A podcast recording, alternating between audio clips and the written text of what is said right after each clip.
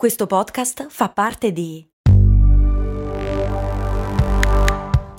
Voice Podcast Creators Company.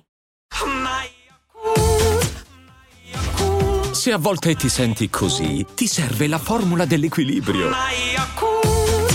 Yakult Balance, 20 miliardi di probiotici LCS più la vitamina D per ossa e muscoli.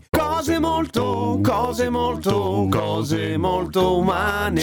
Bentornate cari ascoltatrici e cari ascoltatori a una nuova puntata di Cose Molto Umane. In questi ultimi giorni si è parlato moltissimo di immagine, aspetto fisico, bellezza, in particolare riguardo a una notizia di cronaca in cui una brava giornalista, Giovanna Botteri, è stata criticata per il suo aspetto fisico, fondamentalmente una scarsa cura della propria immagine. È stata accusata di avere i capelli spettinati, di non truccarsi e andare in televisione in queste condizioni. Eh?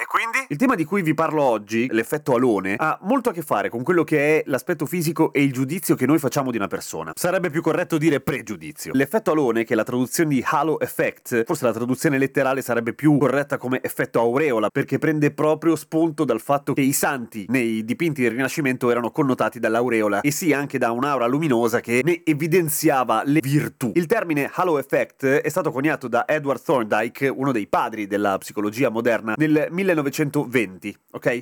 E si riferisce al fatto che siamo molto capaci, noi esseri umani, ahimè, di farci fuorviare nel giudizio di un'altra persona da una serie di dettagli. Questo fa parte dei bias cognitivi, dove bias sta per eh, disturbo, interferenza. Molti di noi hanno sentito parlare della, dell'halo effect riguardo all'aspetto fisico di una persona, ma come vedremo fra poco non riguarda solamente quello. Quello che a un certo punto scrive in una ricerca Edward Thorndike è che noi, quando ci troviamo davanti a una persona che conosciamo poco, che stiamo conoscendo in quel momento, tendiamo a estendere il giudizio sui pochi dettagli che abbiamo su tutto il resto della persona. L'aspetto fisico evidentemente è una delle prime cose che ci impatta e ci sono ricerche fatte da Thorndike e anche molto dopo sul fatto che ad esempio anche in ambienti piuttosto ufficiali come può essere quello di un processo c'erano differenze fondamentali nelle pene che venivano comminate a due imputati che avevano commesso lo stesso crimine e ovviamente ne usciva meglio quello o quella che aveva un aspetto più piacente. Thorndike fece fare delle ricerche all'interno dell'esercito in cui un ufficiale doveva fare una lista di caratteristiche positive o negative dei propri sottoposti e in queste caratteristiche c'era anche la bellezza. Ecco, la correlazione fra le virtù, tra virgolette, e la bellezza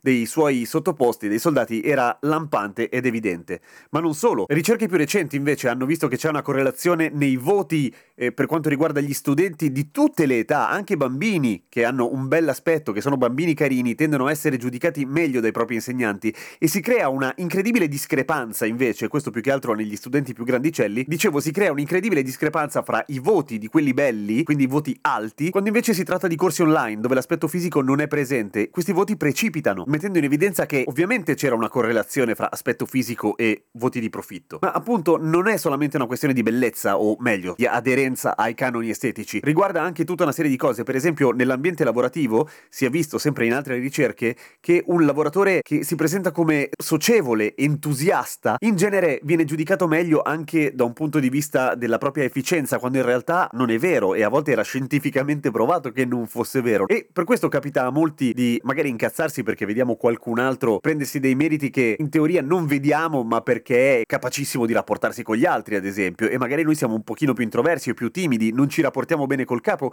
Non sempre è una vendetta consapevole, ok? E anche quando si parla di bellezza e di voti alti oppure di maggiori successi in ambito professionale, non stiamo parlando del capo che fa dei favori all'impiegata carina perché eh, spera di avere qualcosa in cambio. No, si parla comunque di processi inconsapevoli e inconsci. Un'altra dimostrazione del fatto che l'effetto alone sia molto efficace, ma che non riguardi solamente l'aspetto fisico, eh, è quello della pubblicità. In realtà il concetto stesso di testimonial, cioè un personaggio che conosciamo, che ci presenta un prodotto, si basa tutto su questo bias cognitivo, un errore della nostra mente. Ok, se c'è una crema di bellezza sponsorizzato da una modella, anche razionalmente possiamo arrivare che quella modella ne sa per quanto riguarda di cura della propria pelle, perché è il suo mestiere. Ma se invece c'è un pilota di moto famoso, che sta simpatico a tutti, che promuove invece una connessione internet, la correlazione non è poi così diretta, ma comunque un personaggio che ci piace per un sacco di altre ragioni ci dice che quella cosa è buona e tendiamo a credergli proprio perché ci è piaciuto all'inizio, per altre sue caratteristiche. Per esempio il fatto che corre bene in moto, che non c'entra nulla. L'halo effect può essere anche un'arma a doppio taglio, nel senso che le stesse persone che nelle ricerche, ad esempio, subivano inconsapevolmente il fascino della bellezza di un candidato oppure dell'entusiasmo di un candidato, allo stesso tempo dicevo, se interrogate a proposito del valore dell'aspetto fisico di una persona, tendeva a emergere questo risultato, che quelli di bell'aspetto tendenzialmente non godono di un'ottima reputazione a livello consapevole, nel senso che vengono considerate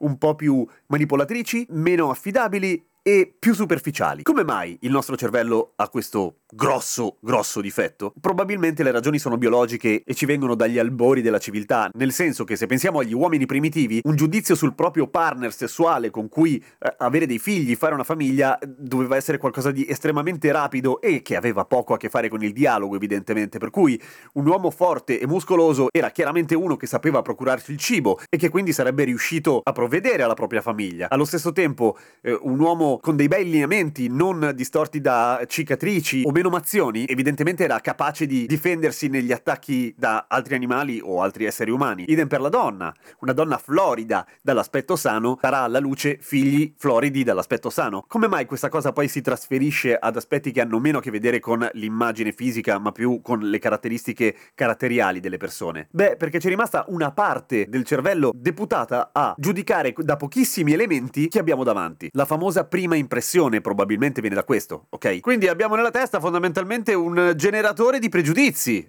Eh, che fighi! Solo che adesso ci siamo evoluti per qualche milioni di anni e sarebbe giusto farci caso ogni tanto. E ovviamente anche legata alla cultura, ci sono culture in cui ci si impegna a cercare di stare attenti alla questione dell'effetto alone e culture che invece se ne sbattono abbastanza. Per cui ci sono paesi in cui è molto più improbabile che una professionista venga giudicata per il proprio aspetto fisico. Altri paesi in cui una diatriba come quella a danni di Giovanna Botteri è tutto sommato normale. Alla fine era l'altro ieri che in televisione si poteva prendere in giro qualcuno per il proprio aspetto fisico, ok? E l'abbiamo fatto tutti. Io ho fatto battute su Brunetta e ho fatto battute su Giuliano Ferrara e probabilmente lo fate anche su Adinolfi. E ok, però è solo una battuta, mica il giudizio sulla persona. Sì, è vero, è vero, e soprattutto se fatta coscientemente. Però d'altra parte è sempre body shaming, eh? Facciamoci caso. È meglio abituarsi subito a pensarci, se vogliamo andare avanti. O no?